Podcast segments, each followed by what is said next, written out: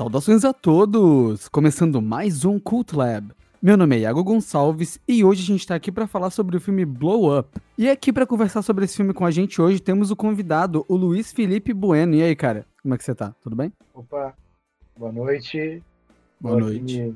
Bom, eu gosto de cinema, né, desde criança. Um dia estar de cinema, principalmente com meu pai, né? Ia cinemas lá de Porto Alegre com ele, via muito filme na TV e ao longo da vida a gente vai desenvolvendo né, uma, uma predileção em filmes que também remontam né, a adolescência já um pouco distante da gente. Ah, sim. E esse é, e esse é um, do, um desses filmes, que é o Blow Up, né? Uhum. E foi o filme que eu sugeri aí para a gente conversar a respeito. Hum, sim. E também aqui com a gente o Leonardo Chaves. E aí, cara, como é que você tá? E aí, galera, tudo bem? Prazer fazer esse episódio com meu amigo Luiz Felipe, amigo de tantos anos, cara que é, conhece e apaixonado por cinema, assim como todos nós aqui, e falar sobre esse filme tão especial que é o Blow Up, do Michelangelo Antonioni. O filme está completando agora 55 anos. E antes que a gente vá para o nosso assunto de hoje, eu, como sempre, vou dar os nossos recados de praxe, pedir para o pessoal nos seguir nas redes sociais, na página do Facebook, Cult Lab Podcast, também no Twitter, no Cult Lab Podcast, né? E no, principalmente no Instagram, no cultlab.podcast, onde o pessoal pode dar suas, suas sugestões, fazer suas críticas, é, enfim, conversar com a gente, trocar uma ideia. A gente costuma aceitar várias sugestões aí do pessoal que entra em contato com a gente, né? Ouvintes é, fiéis aí do, do Cult Lab. e vou reiterar o nosso pedido de sempre para que o pessoal que nos segue nas principais plataformas, no, estamos no Spotify, no Google Podcast, no Deezer e também no Apple Podcast, onde vocês podem nos classificar.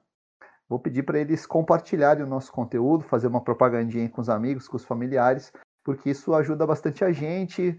Sabe que tem aquele esquema de algoritmo, né? Como sempre, na, na, nesses, nessas plataformas. Quanto mais você compartilhar, maior a chance do nosso conteúdo atingir o maior número de pessoas.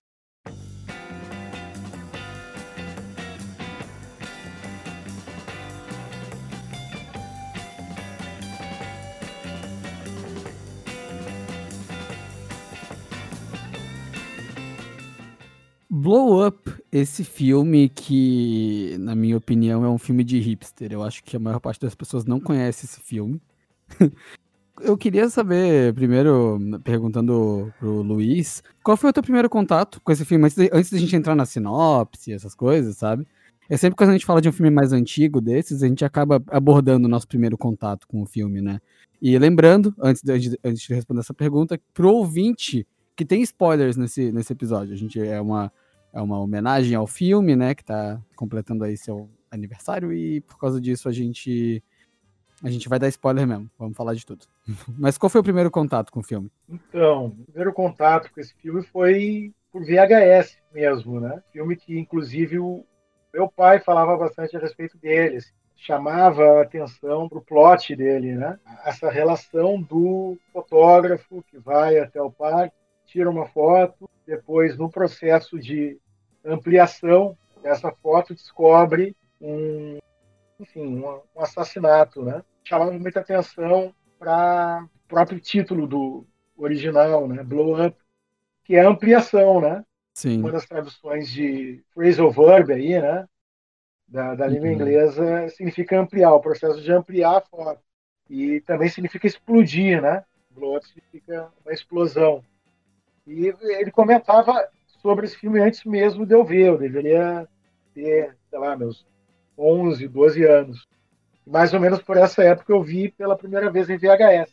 E confesso uhum. que a primeira vez que eu vi eu não, assim, não, não captei a mensagem, assim, sabe? Achei ele já naquele momento me pareceu um filme visualmente bastante atraente, então eu vi ele todo, né? Não é aquele filme que naquela época eu me lembro que eu assisti alguns filmes mais difíceis, né? E não ia até o fim deles. Esse foi um filme que eu lembro de ter assistido até o fim, mas que muita coisa ficou né, na minha cabeça de, de pré-adolescente um pouco no ar, né? E aí uhum. depois, eu acho que eu devo ter visto esse filme a primeira vez ali, que eu, eu comecei a captar ele, embora eu ainda esteja captando, né? É, mais de 30 anos, eu acho, depois da primeira vez que eu vi ele. Eu tinha, deveria ter meus 18, 17, 18 anos. E ao longo né, da minha vida, então, eu fui vendo esse filme é, a cada cinco anos ou sete anos, né? Eu devo ter visto umas cinco vezes, cinco ou seis vezes até hoje. E a cada vez que eu vejo é uma nova é uma nova relação, assim. O Rio de Heráclito, né? O filme não é mais o mesmo, eu também não sou. E, e aí dá essa, essa leitura bastante, acho que sempre rica, né? Então agora, há pouco tempo eu revi ele e fiquei embasbacado, né? A gente vai descobrindo elementos e detalhes que que não tinha percebido antes. E tu, Leonardo, qual foi a primeira vez que tu viu esse filme? Olha, o filme, ele. A, a, a fama já o precedia, pelo menos no que, de, no que diz respeito às minhas experiências com cinema. Eu, o, uma, uma coisa que sempre, sempre foi muito marcante para mim foi o cartaz dele, aquela foto icônica, né? Que tem o David Hemmings ali né, é, uma, é uma reprodução do, da, uma das primeiras sequências do filme, dele tirando foto da modelo se eu não me engano, é a Verústica, né? Se eu não me engano. E eu já eu tinha aquela imagem era muito marcante para mim, as cores, né? O, o, o design do logo do filme. E eu via muitos críticos falando desse filme, o próprio Rubens Filho era um que, que falava, ele até citava a influência desse filme na obra de outros diretores, como por exemplo do Brian De Palma, né, que fez o seu Blowout, né, que é uma clara referência ao filme, mas eu só fui assistir depois de um tempo. Eu assisti também em VHS. Depois eu assisti na televisão, se eu não me engano, foi na, na TNT ou no canal da Warner, né? Caramba. E agora foi mais uma, uma, uma, revisitada. Eu me lembro que, ao contrário do pai do Luiz Felipe, meu pai não gostava desse filme. Meu pai gostava de cinema, mas ele sempre achou o Antonioni um chatão, né? Meu pai falava, ah, Antonioni, Bergman, esses diretores aí para mim não dá. Ele falava, ele gostava muito de cinema, mas ele gostava mais, sei lá, é, dos filmes do, do, sei lá, do John Ford, é, filmes Sim. clássicos lá com Clark Gable, filmes do Hitchcock, né? Eu tenho até alguns DVDs que eu herdei dele lá, coleções da Bardot, filmes Hitchcock, Alain Delon, né? Lana Turner. Agora, esse cinema europeu, entre aspas, mais cabeça, não fazia muito tipo dele, não. Mas eu assisti o filme, é, tive esse estranhamento, né, é, no, no, no, primeiro momento, porque eu esperava um filme de mistério mais tradicional, até na linha dos próprios filmes do Hitchcock mesmo. Não foi isso que aconteceu. Aí já na segunda vez eu já sabia do peso do filme, já fui mais preparado. E agora eu, digamos que eu sentei e curti a experiência, só para curtir mesmo, mas descobri algumas coisas novas, é, fiz uma releitura do filme e ele continua bastante impactante, embora tenha aquele aspecto datado dos anos 60, né? Tem até um crítico brasileiro que chama muitos desses filmes de filmes sessentosos, né? São aqueles filmes que têm a cara dos anos 60 e que acabam uhum. ficando um pouco datados. Uh, sempre me chamou muita atenção o título no Brasil, que é ridículo, Depois daquele Beijo. Né? Ah, é? Eu não é, sabia que tinha o título no Brasil. Tem, né, tem esse subtítulo, era Blow Up e depois da parece que é uma comédia romântica, né? Depois parece. daquele beijo, né? Você fica pensando é, que é uma comédia romântica, mas não. E, e, a, então... e, a então capa, e, a, capa, é sugestiva, então parece lá que eles vão fazer um filme pornô, tipo, é algo assim. É, parece um romance típico da época, sei lá, uhum. o, nome, o, nome, remete mais, sei lá, como Love Story do que a um filme do como a aventura do Antonioni, sei lá, né? Uhum. Um filme europeu, Mas da, os um filme mais brasileiros, né? né? Os títulos brasileiros, assim, daquela época costumavam ser deles infames, né? Então, também tem aquele noivo neurótico, noiva, noiva nervosa. Ah, é clá clássico, né? É, é clássico. A gente tem um episódio até. Isso, nós fizemos um episódio sobre isso, títulos de filme, e o Annie Hall sempre vem a. O próprio Poderoso Chefão, né, cara? O Poderoso Chefão, o título mais redundante da, da história. Mas, é, mas, é, mas, mas se parar pra pensar, Poderoso Chefão é impactante. Ficou, né? Os é, é, é, também não, é, amam. Os É, brutos vai- também amam a foto. Mas voltando, Quando gente, voltando, o- voltando, voltando. o- o- sim, sim, vamos, vamos voltar. Eu ia falar do Persona, que a gente falou também, quando duas mulheres pecam. Também ficou. Mas e o seu, Iago? Como é que foi o seu impacto em relação ao filme? Assim, qual foi sua impressão, seu primeiro contato? Obviamente não foi no VHS, né? Não, meu, meu primeiro contato foi direto à versão HD já. eu sou o mais novo aqui, né? Eu eu vi, na verdade, na época. Sabe a época que tu se apaixona por cinema e aí tu começa a procurar um monte de diretor que tu não conhece? Aham. Então, e aí tu começa, tipo, a. Tipo assim, tu, tu, não- tu não vive mais, tu só fica vendo filme, sabe? Sim. É, então, foi mais ou menos nessa época, quando eu tava vendo coisas mais desconhecidas do Hitchcock, vendo algumas coisas do tipo. E aí, e vendo, tipo, listas de filmes impactantes, de história do cinema, e aí caí nos anos 60, né? E aí, Uhum. passando pelos principais, lá tava ele. Foi um negócio, foi quase acadêmico, assim, pra mim, a experiência, sabe? É, Uhum. não foi, tipo, por acaso, ou alguém me apresentar, foi realmente indo atrás, sabe? Uhum. Eu caí no filme. É, e pra mim foi engraçado, foi o primeiro filme do Antonioni que eu vi, né? Eu vi Uhum. esse, depois eu vi O Passageiro, aí eu fui atrás de outros filmes.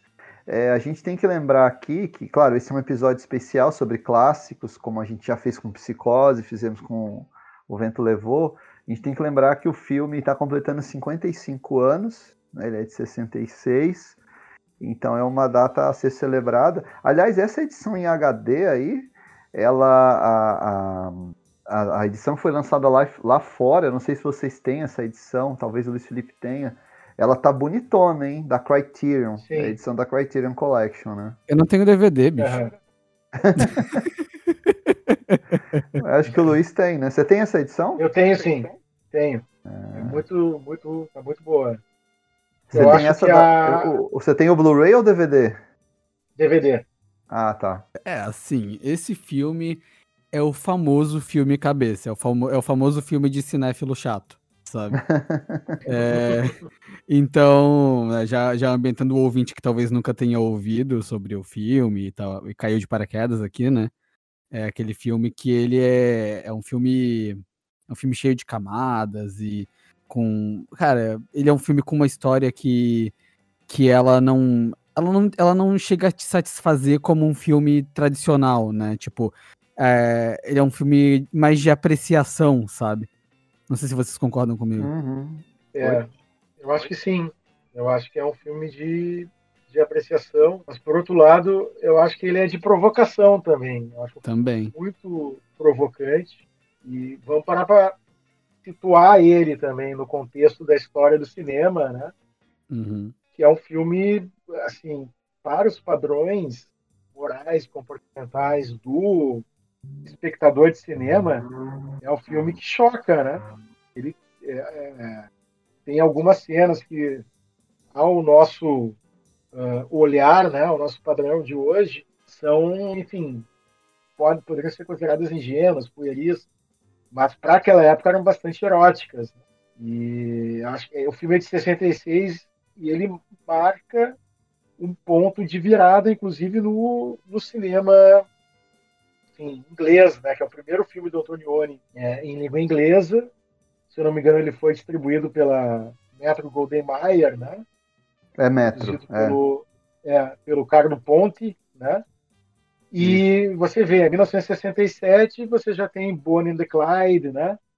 Você já tem a o The Graduate, né? Que é a primeira noite de um homem, né? Outra Sim. tradução do título. Outro, outro título brasileiro ótimo.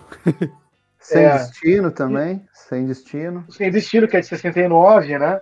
Mas me Uhum. parece que o, o Blow Up é um filme que prepara toda aquela geração de filmes jovens e né, contraculturais e que vão é, provocar bastante né, o senso comum, trabalhar com, com enfim, com, com erotismo, com comportamento, né, com questões éticas, Psicodelia. políticas, psicodelia, né? E, e eu acho que o Blow Up é o primeiro. Acho que o Blow Up inaugura essa, essa saga. Posso estar enganado. Me parece que o Blow Up é um filme que teve internacional, né?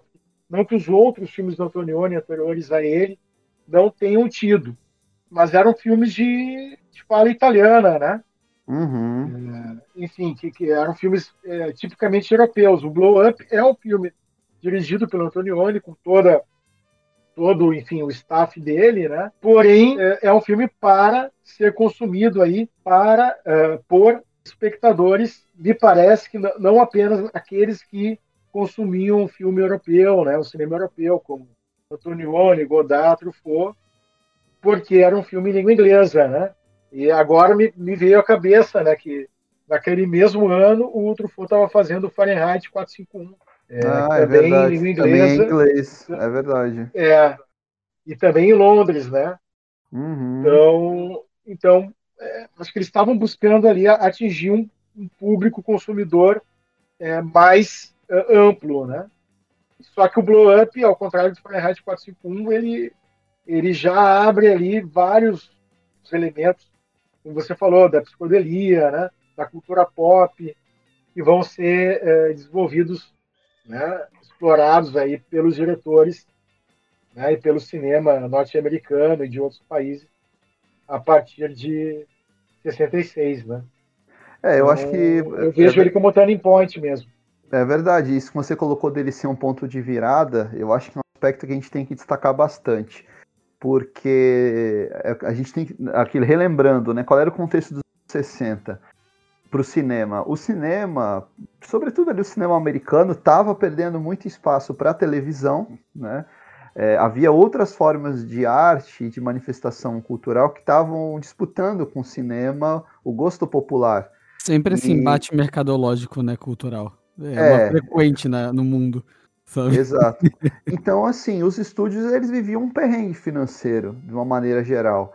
Então, aquele sistema de estúdios que se consolidou, por exemplo, na época do Vento Levou, que a gente falou aqui, é, que o, estúdio tinha, o estúdio tinha o controle total sobre a produção, ele era o sistema que estava vindo abaixo. E o que estava surgindo ali? Diretores jovens que estavam tendo mais liberdade criativa do que o, as gerações anteriores. Então você vai ter toda uma geração de diretores formados até nas escolas de cinema ali, como o Coppola, o Scorsese, o Arthur Penn, ele citou aí do Bonnie Clyde, né, o Hal Ashby, o próprio Spielberg, o George Lucas, o Brian De Palma, que vão ser uma da. Eu acho que foi a última grande geração de cinema americano que vão fazer filmes com uma certa liberdade, muitos explorando essas temáticas, né, da, da psicodelia, do erotismo, da crise dos valores tradicionais. E eu acho que realmente todos eles vieram, todos eles fizeram seus filmes após o Blow Up. Então eu diria realmente que o, o esse filme do Antonioni é, é, um, é, uma, é uma virada mesmo. É legal lembrar toda a equipe envolvida, né? Eu sempre gosto de, de ressaltar isso, que o cinema como arte colaborativa, o resultado final de um filme, embora ele expresse a visão, sei lá, do diretor, né, a visão hegemônica do diretor ou do produtor ou até do montador ou do roteirista, ele tem ali a colaboração de vários artistas. E a equipe desse filme é sensacional, porque você tem o Carlo Ponte, grande produtor italiano, né, depois é, foi, foi casado com a Sofia Loren, né, foram 40 anos aí de matrimônio com a Sofia Loren.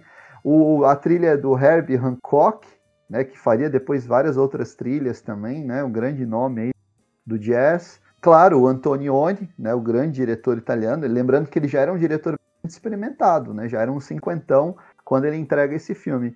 E o elenco que tem a Vanessa Redgrave, eu não, eu não sei se é o filme de estreia dela, até o Luiz pode me corrigir aí, mas se não é um dos primeiros papéis dela no cinema, né, né Luiz? Sim, é um dos primeiros dela. Acho que talvez seja o primeiro de sucesso, né? Mas, mas, eu creio que ela já tivesse feito filmes antes disso. É, talvez já tenha feito. O David Hemmings, que depois até não ficou muito conhecido, é... ele até lembra um né? É, vocês pegarem ali as fotos do Anthony Hopkins, mais ou menos nessa idade, ele parece muito o David Hemmings. O David Hemmings depois faria filmes também com Dario Argento, com outros diretores, é um ator bem interessante também. Então toda a equipe ali, é, o, é, o, o, clima que foi formado em torno da produção contribuiu para o filme também ter esse, esse, esse impacto todo, né? Sim, e tem a Sarah Miles também, né? Sarah ah, Miles, é verdade. Sarah Miles é. era uma atriz da, ali da, da New Wave inglesa, né? Uhum, é, o, é, verdade. O, o cinema novo deles, na época, que tinha feito aquele filme é, com o criado, né? The Servant. Uhum. Antes, é, acho que de 63, esse filme do, com Joseph Losey, né? Uhum. E depois fez a filha de Ryan, do David Lean, né? Eu, eu acho um baita filme. Sim, sim. É, também é uma atriz bem, bem, bem consagrada. É, só, só explica aí pra gente, que às vezes a gente fala algumas conceitos aqui, traz algumas concepções que o pessoal uh, às vezes não, não lembra muito bem ou não conhece muito bem. Só explica o que, que é essa nova onda do cinema inglês. Então, o, o cinema inglês é, dos anos 60, assim como o cinema brasileiro dos anos 60, né, o cinema tcheco dos anos 60, e a, em paralelo à própria novela Vague, né, era o cinema que se fazia é, de forma bastante heterodoxa né, em relação a, ao cinema anterior. A frase do, do, do Albert Rocha, uma câmera na mão né, e uma ideia na cabeça, se faz um filme. Então eles tinham toda uma, uma estrutura de roteiro diferenciada, os movimentos de câmera né, mais ousados, os temas né, eram temas bastante provocantes. E o cinema inglês teve vários atores, né? E que desenvolveram aí essa, essa nova abordagem. E teve também atores que participavam né, desses filmes. Então, a gente tem ali o Tony Richard, Richardson, né, tem o diretor lá do, do Hardest Night, do Help também, do Beatles, O né? Richard Lester. O Richard Lester, né, o, o cara que depois foi para os Estados Unidos, lá, o, que fez o Midnight Cowboy, era também dessa. John Schlesinger. Exato, John Schlesinger. Então. É, é tivemos o Lindsay Anderson também, né? O Lindsay Anderson. O Anderson também. que fez o If. Que fez o If com Malcolm McDowell também. E até diretores que depois é, é, foram fazer filmes bem pequenos nos Estados Unidos, como Sidney J. Fury, que trabalhou com Michael Caine naquela série Harry Palmer. É, é, era um cenário muito rico, né? De, de, de, de diretores, né? De atores, é verdade. Culturalmente muito rico, né? Inglaterra nos anos 60, né? Se dizer que Londres, a swinging London, né? Então, ali a época dos Beatles, do, que a música né, pop a, a mais criativa, né? Ou pelo menos que punha tendência para os Estados Unidos e para o mundo todo, saía dali. E o, acho que o Antonioni teve esse, essa sensibilidade aguçada, né? Então agora eu vou fazer um filme internacional, língua inglesa, e vou para o lugar que está mais agitado, né? Onde tem mais coisas acontecendo ali. E ele foi, disse que ele foi para Londres antes de começar a fazer o filme, né? Ele disse que ele frequentava todo o cenário cultural ali, aquela cena londrina, e tem até uma, um relato que o próprio Paul McCartney conta, né? Um dia ele, o Antonioni se encontrou com eles, festa, e nessa época o Paul McCartney fazia filmes com a câmera Super 8 dele, né? E assim, e tava se achando, né? O cineasta, né? E disse que ele mostrou, não, convidou o Antonioni para para ver os filmes dele, né? E, e aí ele se lembrando disso, conta isso naquele livro dele, Many Years From Now, né? Uhum. O livro que ele lançou no final dos anos 90.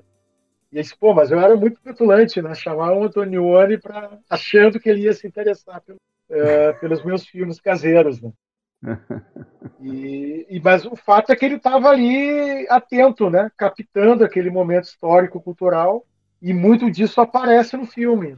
Então, mesmo que o filme seja a cabeça, e ele é, eu acho assim que para quem está interessado né, no, na cena pop, na cena cultural, ali como, como as pessoas se vestiam, o comportamento delas, né, a questão da mini saia, né, que surge em Londres naquela época também, é, é uma criação estética ali da Mary Quant, eu acho, né? Tá tudo muito bem captado. Então é um filme que tem um interesse histórico, arqueológico muito grande, né? Para além do, do interesse fílmico que é, que é inegável. É, realmente, a estética eu acho que é uma das palavras-chave, né, para esse filme. Ele, ele fala muito sobre estética. É, tanto a, a estética artificial da criação artística ou algo do tipo, né? Do, é, de criar as situações fílmicas ou fotográficas, né? E, e, a artificialidade delas é um dos tópicos abordados pelo filme também, não é? Sim. É, eu, eu vejo que o Antonioni é um dos diretores, assim, a, a questão do impacto visual, né, do cinema. O cinema tem muito uhum. isso. Então, muitos filmes é, eu comecei a ver que impactaram quando bastante jovem, assim, eram filmes que é, às vezes eu nem entendia muito, e o Blow Up é um dos exemplos. Mas como ele tinha esse, esse, esse caráter visual muito envolvente ali, aquele colorido, né? Ele tem um, uma cor muito muito forte assim, né? Não é muito comum de ver filmes mesmo daquela época com aquele tipo de cor saturada, sabe? Um contraste então, alto. Parece né? que tem um trabalho de cores ali dele que, que é bastante bastante peculiar, né? E eu lembro hum. que o uhum. diretor de fotografia é o famoso Carlos de Palma, né? Carlos de Palma, e isso depois, mesmo. Depois viria fazer muitos filmes com, com o próprio Woody Allen, né? Verdade, então, verdade. É. Mestre é. da direção de fotografia. Sim, sim. É, o Woody Allen, ele pegou alguns diretores de fotografia europeus para fazer vários dos filmes dele, né? Teve o Sven Nixit, que foi diretor de fotografia do Bergman, e o Cara de Palma também. É, que não tem nada a ver com Brian De Palma, né? Que é Caro de Palma. Eu antes achava até que poderia ter algum parentesco, mas é tipo, na verdade. É tipo, aquela, é tipo aquela piadinha da família ali, sabe? É. mas. É, o Dória, né? Que disse que não era parente do, do, do prefeito nem do ex-governador, né? Esse, Quem? O Dória, esse presidente aí da, do Butantan, né? Perguntaram para ele. Não, ah, não, Dimas Covas, o Covas, Dimas Covas. Dimas o Covas, é, o Dória. é. É, é um ato falho, né? Não, é, tá certo. É, é. é, hoje você tinha falado da MGM, hoje o filme está no catálogo da Warner, né? Porque a MGM quebrou já tem um tempo, foi vendida para um, para outro. O, o acervo da MGM foi todo partilhado aí por vários estúdios. A Warner ficou com boa parte dos filmes, dos clássicos, e então ele está no catálogo da Warner. Até eu acho que vai entrar agora no no HBO Max, né? Deve, uhum, deve entrar que no catálogo. mês agora, né? É, é agora final de junho. Mas é, o, a, a, gente tem algumas críticas. O, o, filme hoje ele é considerado um clássico. Toda vez que o filme é relançado, há cinco anos ele voltou aos cinemas, inclusive aqui no Brasil, foi muito celebrado. Então toda vez que ele é relançado, brotam novas análises sobre o filme, muita gente celebrando, mas a gente tem que lembrar que tem gente também que desce a lenha, né? A gente sempre coloca os dois lados dos clássicos, né? Uma parte da crítica, inclusive aí grandes críticos como a Pauline Kael, não gosta do, do Blow Up, né? A Pauline Kael considera o filme muito pretencioso, o Rex Reed, né, que também é veterano crítico de cinema, é, acha que o filme é um exercício é, narcisístico ali do Antonioni, que o Antonioni não é capaz de contar uma história simples, né? não, não faz nada de forma muito apaixonada, mas sempre olhando para o próprio umbigo. E eu, quando o filme foi relançado, até saiu um artigo no blog do André Barcinski na Folha, relembrando essas polêmicas e contando uma história interessante que um dos atores ali do filme, é, numa conversa com Roger Ebert, famoso crítico de cinema também, falou que, na verdade, o filme é um filme inacabado. Olha a curiosidade, que o Carlo Ponte chegou para Antonioni, o Antonioni tinha estourado o orçamento e falou para ele, ó, oh, deu, acabaram as filmagens, você me entrega o que tem aí. O Antonioni fez um catadão e entregou o filme. Tinha várias outras cenas que ele queria filmar que explicavam um pouco mais a história, aprofundavam alguns, alguns elementos, e que ele acabou não fazendo, né? É por isso que acabou com essa incógnita, então. É, é, então, não sei. É, é uma história. Tô brincando, não faço é ideia. É uma história saborosa, né? Como todo filme tem. Eu achei curioso trazer isso né, à tona, porque o, acho que eu não me engano é o Rex Reed que tinha uma coluna, que era a coluna Vaca Sagrada, que ele pegava um grande clássico do cinema e detonava. Acho que ele fez isso com 2001, fez isso com esse filme, pegou acho que um filme do Woody Allen também e, e, e, e, detonava. Mas ele tem tem uma certa divisão crítica e, e, críticos de renome, como é o caso aí da, da Pauline Caio, que não são tão fãs, né? Mas aí eu acho que é muito uma questão de gosto, de momento, e às vezes de ranhetice também, né? O crítico tem que ter suas, suas ranhetices, tem que ter suas birras. A gente tem também, né? Sim. Né? É, eu não sei assim como é que o filme seria visto hoje, né, pelo consumidor aí de cinema, né? Eu acho que é um filme da sua época também, um filme que pessoas iam ao cinema né, de rua, né, que tinha e já estavam postos né, a consumir algo que queria provocar ali neles um, uma determinada reflexão, né, uma provocação, uma nova maneira de fazer cinema. Me parece que o, que o cinema hoje em dia é muito diferente disso, né? São outras, outras formas de estabelecer esse diálogo né, com o espectador. Então, realmente, eu não sei. Não sei se ele se ele se mantém assim como, como um filme interessante para grande parte das pessoas que consome cinema hoje. Né? Pois é, mas, mas, você acha que ele, ele ficou datado em alguns aspectos? É, eu acho que ele é um filme marcado historicamente. Não sei se a palavra seria datado, assim, mas.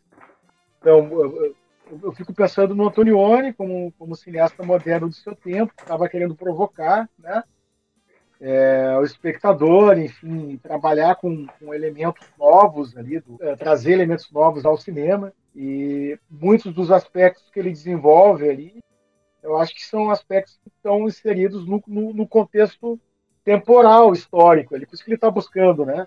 Aquela uhum. Londres dos anos 60, né? Está trazendo elementos, é, enfim, de erotismo, buscando no próprio Julio Cortázar, né? Que era um escritor da moda na época, que tinha acabado de lançar o Jogo uhum. da Varelinha, né?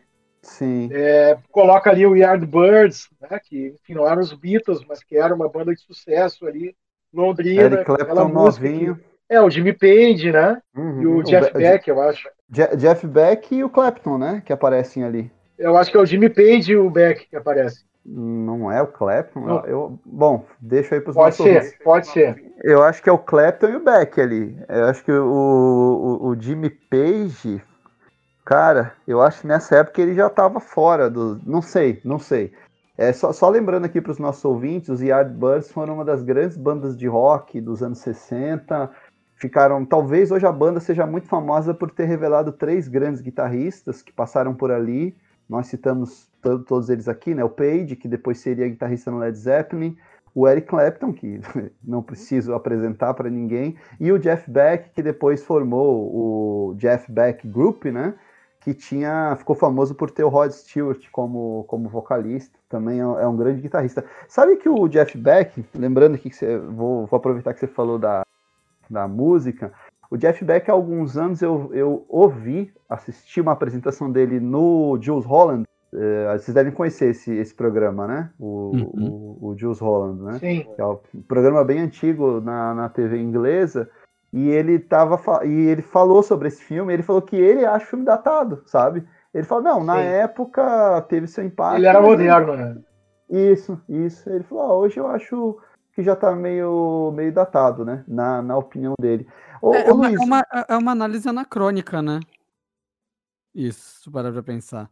É, porque tudo é datado, na verdade, né? Isso, Se a gente sabe. pegar o nosso, o nosso primeiro episódio podcast, que a gente gravou há quase dois anos, ele vai ser datado. Um, a, gente algum, lá, a gente alguns... lá completamente travado gravando. É, algum, é alguns aspectos. Eu, não, eu, eu, posso só fazer um comentário sobre o primeiro episódio muito rapidinho? É, informar o nosso ouvinte que por algum motivo o nosso primeiro episódio está entre o episódio 63 e 64 na playlist. eu não sei, deu um bug no, no, no sistema ali, e o primeiro episódio está no meio dos últimos, mas é, e aí, só para explicar isso aí, caso. Porque já, já teve problema, né? De, de ordem sim, de episódio. Sim, É, às e... vezes o, o pessoal já me chamou a atenção para isso, já que eu tinha ficado fora de ordem. É, mas esse aí eu não arrumei. Eu, não sei, eu, consertei isso, mas esse aí eu não consegui arrumar de jeito nenhum, vai ficar lá para sempre. É, mas aí o pessoal acha. É o primeiro episódio sobre trilhas, né? Trilhas uhum. sonoras. Uhum. Mas, ô Luiz, você estava falando do, do Cortázar, muita gente, até cinéfilos, às vezes esquecem, né, que é baseado num conto. Você chegou a ler o conto, né? Cheguei. Baita conto, né? Recomendo bastante para quem não leu. É um conto, assim, de 20 páginas, curto, se lê em uma hora, tranquilamente. E ele é, é uma espécie de paralelo do filme, sabe? Porque, embora o filme tenha se baseado no conto, também é, é o personagem de fotógrafo que sai para caminhar pelas ruas de Paris e ali ele e se depara com uma cena, tá, tá fotografando um pouco a esmo ali, né? De forma um pouco aleatória.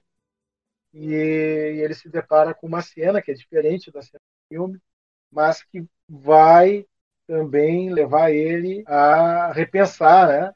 Sua própria condição existencial e nesse processo de é, voltar para casa, ir para o estúdio dele, começar a ampliar a foto. É um conto impressionante, eu recomendo muito.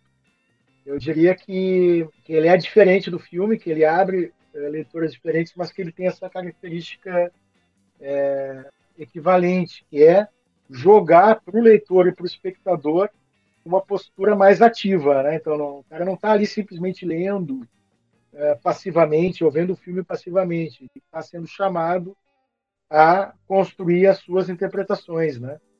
Interpretações que são é, pessoais, né? Não, não teria uma interpretação mais correta, né? Uma interpretação hermenêutica, assim, né? Como se diz no campo direito lá, que, aquela interpretação que seja de acordo com uma lei estética rigorosa, não. Ou está abrindo possibilidades bastante amplas, né? Então tem essa questão da de ser muito sugestivo, né? De saber jogar, né?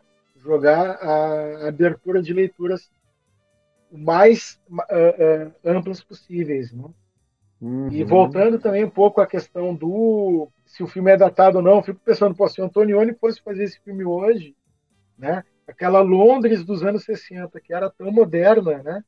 1966 e que, que tocava né, uh, uh, o senso comum mais conservador, né, hoje é passado, né, hoje é história. Uhum. Né?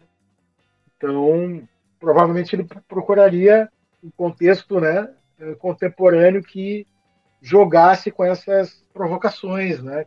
Prova. Provavelmente para ser disruptivo ele teria que fazer algo muito mais pesado também, sabe? Hoje em é, dia. É, exato. Porque eu vi para fazer algo impactante como foi na época, né? Com é. certeza. O que, que seria é. de vanguarda hoje, ou chocante, né? Isso. Tanto do ponto de vista comportamental como né, é, cinematográfico. Então, chocou. Acho que é um filme que, na época, deve ter impactado muito, chocado. Acho que ele continua, ele não perdeu todo o seu impacto.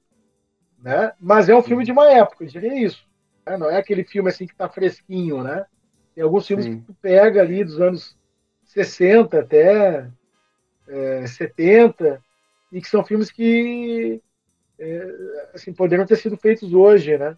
Não me Sim. parece que esse é, é um deles. Né? Mas o que não tira o encanto para mim, né? Eu gosto de é, é. delimitados no, no seu tempo histórico. É, um que eu acho que, aí, claro, a gente talvez depois grave alguma coisa sobre ele, que eu acho que ficou, que, que tá bem, ainda se mantém muito fresquinho, digamos assim, é o The Graduate, né? Primeira Noite de Homem. Eu acho que ele melhora até é. a cada, a cada revisão. É um filme que envelheceu menos, eu acho. É, é. O próprio Sem Destino, que é um filme que eu adoro, é um dos meus preferidos desse período aí. Eu adoro Sem Destino, eu acho excepcional o trabalho do Dennis Hopper ali. É, ele também tem alguns, alguns aspectos datados, mas eu acho que na questão da psicodelia, da crítica ao establishment americano, ele, ele ainda funciona bastante bem, sabe? Eu gosto muito do, do Sem Destino, acho realmente um, um marco ali do, do cinema americano. É, só para a gente contextualizar também para o nosso público, o Cortázar é um escritor argentino, né?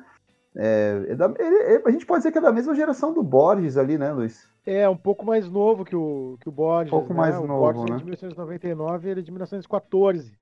Ah, tá. Uma geração um tá. pouquinho tá. depois, mas que está ali naquele mesmo uhum. contexto ali, cultural, histórico. Sim. Mas, mas o conto, ele não se passa em Londres, né? Isso é importante se passa lembrar. em Paris. Se passa em Paris, né? Na verdade, o Antonioni pegou uma situação do conto e adaptou, né? É isso. Né? Pegou ali uma, né, uma, uma premissa para. É, utilizou o conto como uma premissa para a história dele, né? É, até no, nos créditos iniciais eu acho que aparece, né? Livremente inspirado. Aparece. Um, uhum. No conto de Cortázar, né? Nem fala o nome do conto. Se chama As Babas do Diabo. É, esse, esse só para também para os nossos ouvintes terem ideia, esse conto foi publicado no Brasil, né? Foi. Tá no foi, livro né? As Armas Secretas. As Armas Secretas, né? Qual é a editora? Pela Civilização Brasileira. Civilização Brasileira. É, o pessoal quiser ir atrás, né? Eu gosto de complementar a experiência do filme com o livro e vice-versa, né? Até para ver as diferenças, ver o que que um autor pegou do outro, né? Como é que como é que foi ali a, a o que que provocou o diretor a adaptar o filme, né? Acho acho legal fazer, fazer isso. Mas, ô Leonardo, tu comentou comigo, é, antes da gente começar a gravar, comentou com a gente, né, na verdade, que tu teve, o, agora vendo o filme de novo, tu teve uma semiótica diferente sobre ele, né? Em relação às outras vezes que tu viu. Sim, sim. É, tive sim. A, a, eu, o que eu, a interpretação que eu tenho do filme agora me parece camadas, pelo menos para mim. Uma primeira camada é, claro, além daquela camada mais superficial de ser um filme detetivesco, enfim, de investigação, a, a outra camada é a da que, que revela um pouco uma, uma, visão ácida da superficialidade daquele tipo de vida que se tinha na Swing in London, né? na, na, Londres da época. Eu acho que, na verdade, é uma continuidade da crítica ou da, da visão nihilista assim, que o Antonioni tem da vida burguesa em geral, que é aquela pasmaceira, as pessoas estão sempre extasiadas, entediadas.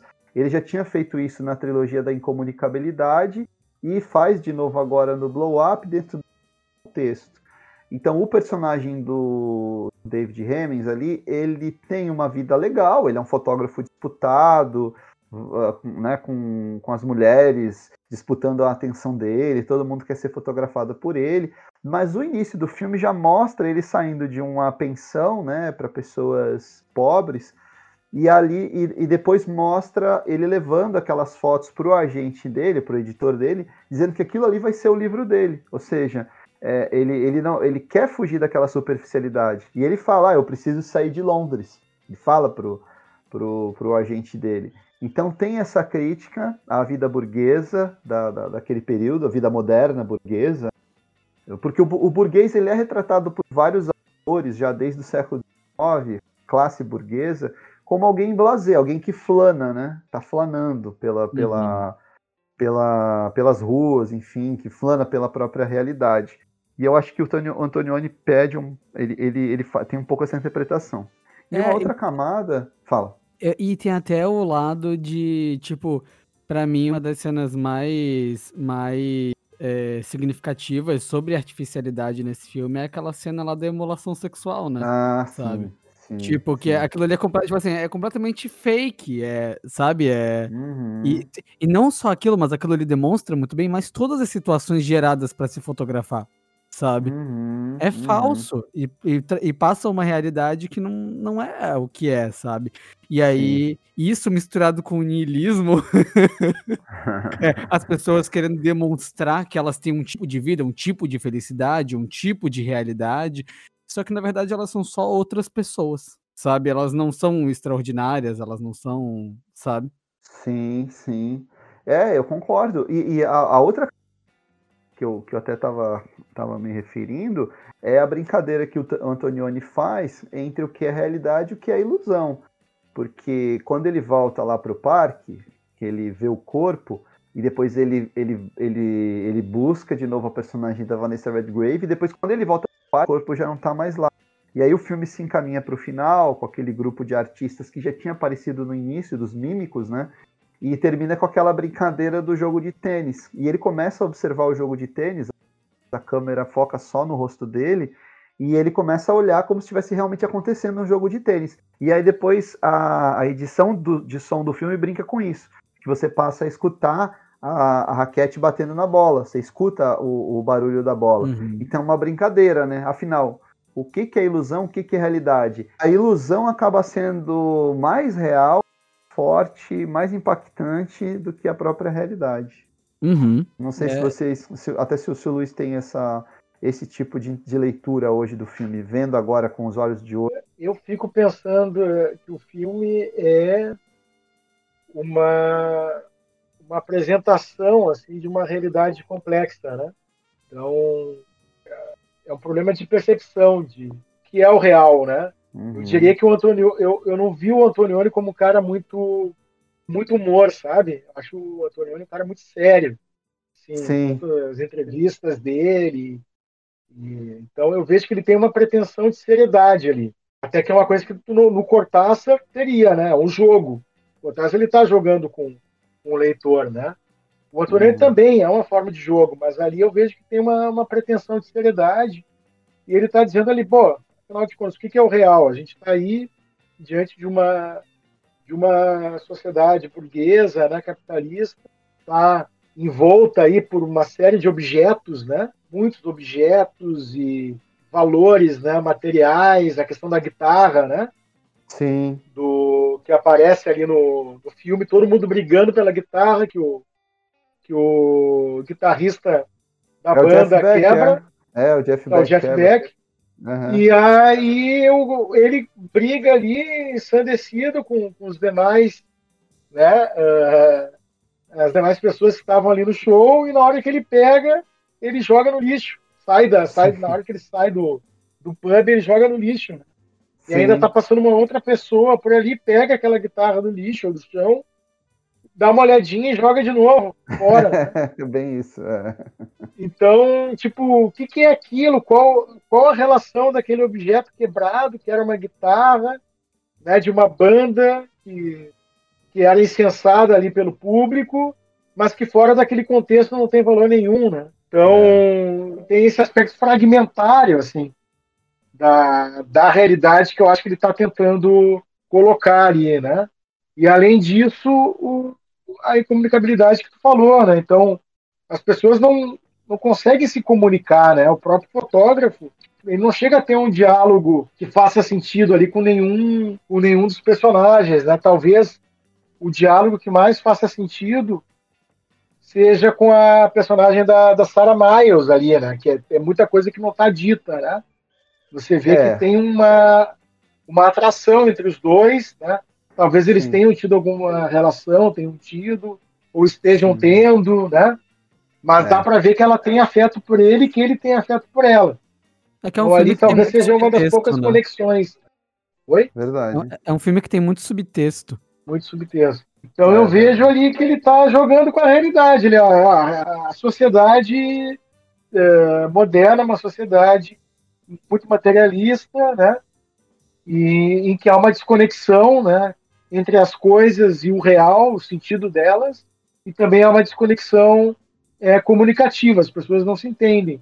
A cada uhum. um no seu mundo ali, e o que tem é um universo em comum, mas um universo comum de coisas, de cores, né, de uh, sensorialidade, mas que na, na, na prática isso, quando você vai querer se aproximar do real, e aí essa aproximação requer né, o blow-up, que é a ampliação do fotógrafo, e ele é o cara que está ali querendo compreender essa realidade, ele vai lá, amplia, né, descobre ali, quando já está granulando né, a, a foto, está perdendo a nitidez. O que, na época, que naquela época não devia ser muito zoom, né? Não devia ser muito, é. Aí ele descobre um corpo, né? E aí vai ver, o corpo num dia estava lá, no outro dia não está mais lá, afinal de contas, ele, ele a, a, câmera captou a realidade, né? E ele vai lá e descobre que tinha um corpo, e no outro dia ele volta lá, de acordo com o que ele fotografou e não com o que ele viu, e o corpo não está mais lá, e aí ele, o filme, né, passa ao largo dessa questão, né? Ele continua uhum. procurando. Uhum. Então, eu acho que é um, é um filme de uma busca, né? Uma busca de sentido, de que, e que o, o filme não responde, né? Fica em aberto. Sim, sim. É, ele, ele não dá uma, uma, uma resposta assim, definitiva. A questão é mais instigar mesmo o espectador a refletir. Eu até a gente já está encerrando, né? Mas eu queria voltar um pouco a, ao impacto, ao tema do, relativo ao impacto do pós-blow-up, das influências do filme, de toda a relevância que ele teve para a cultura do cinema, para a cultura pop, para a cultura em geral, e a gente já tinha, o Hotel Luiz tinha falado, né, dos cineastas que fizeram os filmes ali no final dos anos 60, filmes importantes como Bonnie Clyde, A Primeira Noite de um Homem, o Midnight Cowboy. E eu, a gente vai mais além, né? O, o filme ele teve algumas homenagens e algumas sátiras. Para mim, acho que a homenagem mais famosa é o do Brian De Palma, o Blowout. Né? Blowout uhum. é o, seria o barulho de um, né, o, o, efeito de um estouro, né? De um, no caso, o personagem do John Travolta no filme do Brian De Palma no Brasil Tiro na Noite, né?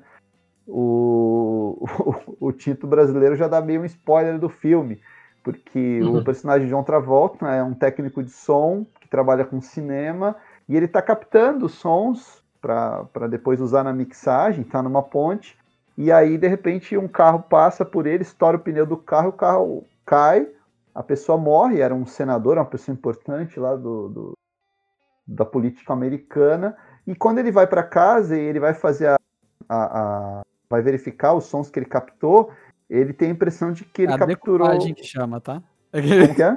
Decupagem. É, a decupagem, isso aí, isso aí. ele. aqui, né? Sim. Ele verifica que teria havido um tiro, né? E aí ele uhum. se envolve numa trama lá bastante é, é, perigosa, que envolve morte, conspirações. E o filme é claramente uma homenagem ao Blow Up do, do Antonioni.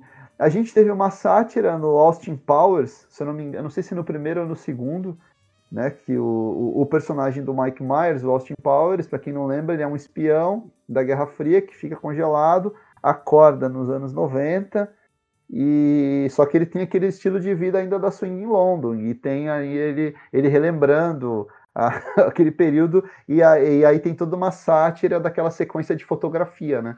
Do, do, do, do filme do, do Antonioni. Então, aí seriam os dois exemplos que eu me lembro agora. Não sei se vocês teriam outros aí para trazer. Eu acho que a conversação do, do Coppola também, né? Aquele filme ah, com o Gene Hackman. Bem lembrado, e bem com, lembrado. E com Harrison Ford, né? Início de carreira. Sim. Eu sim. acho que ele tem alguma influência, sim. É, porque também. também a ali... história de um, um cara que descobre algo, né? E é, é como se ele descobrisse algo que a realidade, tal como a gente a conhece, não gostaria que nós descobríssemos, né? E a partir do momento que ele descobre, a, a vida dele vira né, de cima para baixo, que é um pouco que vai acontecer também com, com o personagem do John Travolta, se eu não me engano, né? Sim, sim. Palma, né? Então eles têm esse elemento policial, de thriller policial, bem mais marcado que o próprio Blow Up, né? Que é um falso. É, é um falso policial, né? É, a trama policial é, é, é, só. Realmente, eles são um pretexto, né? O, o filme do, é. Do Coppola e o do De Palma são filmes que são thrillers mesmo. Né? Investem na, na, na trama investigativa. Você uhum. lembra, Iago? Você que é mais jovem aí que, que nós dois. Cara, alguma não, referência? Não, não. É. Acho que... a, a, galera da, a, a, galera hoje em dia só referencia nos 80, velho. é, tinha uma época que a referência era os anos 60, agora a referência é os anos 80, né? Mas é engraçado que quando uhum. se faz essas referências, na verdade você idealiza alguns momentos naquela época e traz para sua obra. Né? Então, é, quando, quando agora vendo essa, a gente vê que estão tá, fazendo essa releitura dos anos 80, é de alguns aspectos dos anos 80, né? Uns anos é, 80 a bicicleta, é o rádio, é, é sempre os, os, aspectos, né? É, é verdade. O, o, tipo de música bem sintetizada, né? Sim. Mas é isso? Olha, acho que sim. E aí, Luiz, queria falar mais alguma coisa sobre o filme? Alguma reflexão a mais? eu acho que tá, tá de bom tamanho, assim. eu acho que quem, quem gosta de filme, assim, gosta de, de se sentir é, fisgado, assim, né, provocado, e eu recomendo. Quem gosta de cinema, assim, de uma maneira geral, claro que a gente é impossível, né, ter uma obra unânime. O próprio Leonardo já falou, né, que tem muita gente, diretores, ali, ali ah, perdão, críticos de cinema que não não gosto. Mas eu acho que vale. É um clássico, né? Com certeza está entre os filmes eh, mais influentes de todos os tempos. Sim, com certeza. É, é, a gente, é que a gente vai, a gente vai só conversando aqui, todo mundo viu o filme, não sei o quê, mas a gente não pode deixar de falar disso, né? Que é, é um dos filmes mais importantes e influentes, tipo, da década dele, sabe? Uhum. ali, pelo menos na minha, no meu ponto de vista. Feito por um diretor que é considerado um, um dos maiores de todos os tempos, admirado por todas as, gera, todas as gerações que o sucederam, né? Cineastas uhum. como o Woody Allen, a gente mencionou aqui, o Coppola, o Wim Wenders, são muito fãs do, do cinema do, do Antonioni. Eu agora só não sei onde que é, os nossos ouvintes teriam acesso a esse filme pelos streamings. Eu acho que o negócio é esperar mesmo. Pelo que eu vi, eu tive conferindo, ele não tá nem no Telecine, né? Não a, tem parte, a parte engraçada é que nem é piada, realmente vocês têm o DVD. É. do, ai, não, peguei em DVD pra ver, né? Sabe, tipo, no caso vocês realmente têm, é assustador. É, ele foi lançado aqui, ele, você ainda encontra em DVD, quem ele, enfim, que quer rodar o filme, né? Tem esse filme ainda você encontra. A Versátil é, lançou aqui, acho que tem naquele. Na verdade, tem em Blue. Tem esse filme. Mas com certeza aí de Biomax vai disponibilizar, porque tá no le... acervo da Warner. É, e lembrando que a gente tem episódio também da Versátil, né? Sim, sim, uma conversa muito boa com o Fernando Brito, é isso aí. Isso. Mas é isso. É... Luiz, onde que as pessoas podem te encontrar? Caso, caso, tu, caso tenha interesse nisso, né? Em ser encontrado pelas pessoas. Olha, eu tenho uma página no Instagram, né? Uhum. É Mangibre, uma página sobre a cidade. Falo sobre é, o, essa relação de um pouco desse flaner, né? Da, dessa pessoa que gosta de caminhar e de observar o universo urbano, né? Uhum. Eu moro em Florianópolis. No caso, é, eu ia perguntar qual era a cidade. E aí as duas cidades que aparecem mais no Instagram, nessas fotos aí, são Porto Alegre e Florianópolis. As outras também podem aparecer. Ah, da hora. Se quiser conversar comigo, pode entrar lá. Uhum. Depois você me manda, depois você manda o link ali pro Léo, ele me manda e aí eu boto na descrição do episódio. Aí fica facinho pra galera pegar o, o link e ir lá te seguir. Mas. Valeu, gente. Muito obrigado é? pelo convite, tá? Foi muito é. bom mesmo. A gente, a que, gente agradece. que agradece. Ah, é. foi ótimo bate-papo. Vamos marcar é. outros aí. Espero que os nossos ouvintes tenham gostado também. Né? Mais só, um, pera, pera, pera, pera, só, só, uma coisa, quando a gente se despedir agora, não desliga direto, a gente tá despedindo no episódio, tá? Direto isso acontece. A gente vai. Tchau, até semana que vem. Aí a pessoa desliga mesmo. tá ligado? E aí, é, espera não, um pouco aí. Tá ligado? A gente vai só encerrar a gravação. Isso, é isso, Leonardo, tem que concordar comigo. Isso acontece direto, não acontece? Aham, aham. Então é isso, pessoal. Abraço, até a próxima semana. Não esqueça de acompanhar a gente nas redes sociais. Até semana que vem.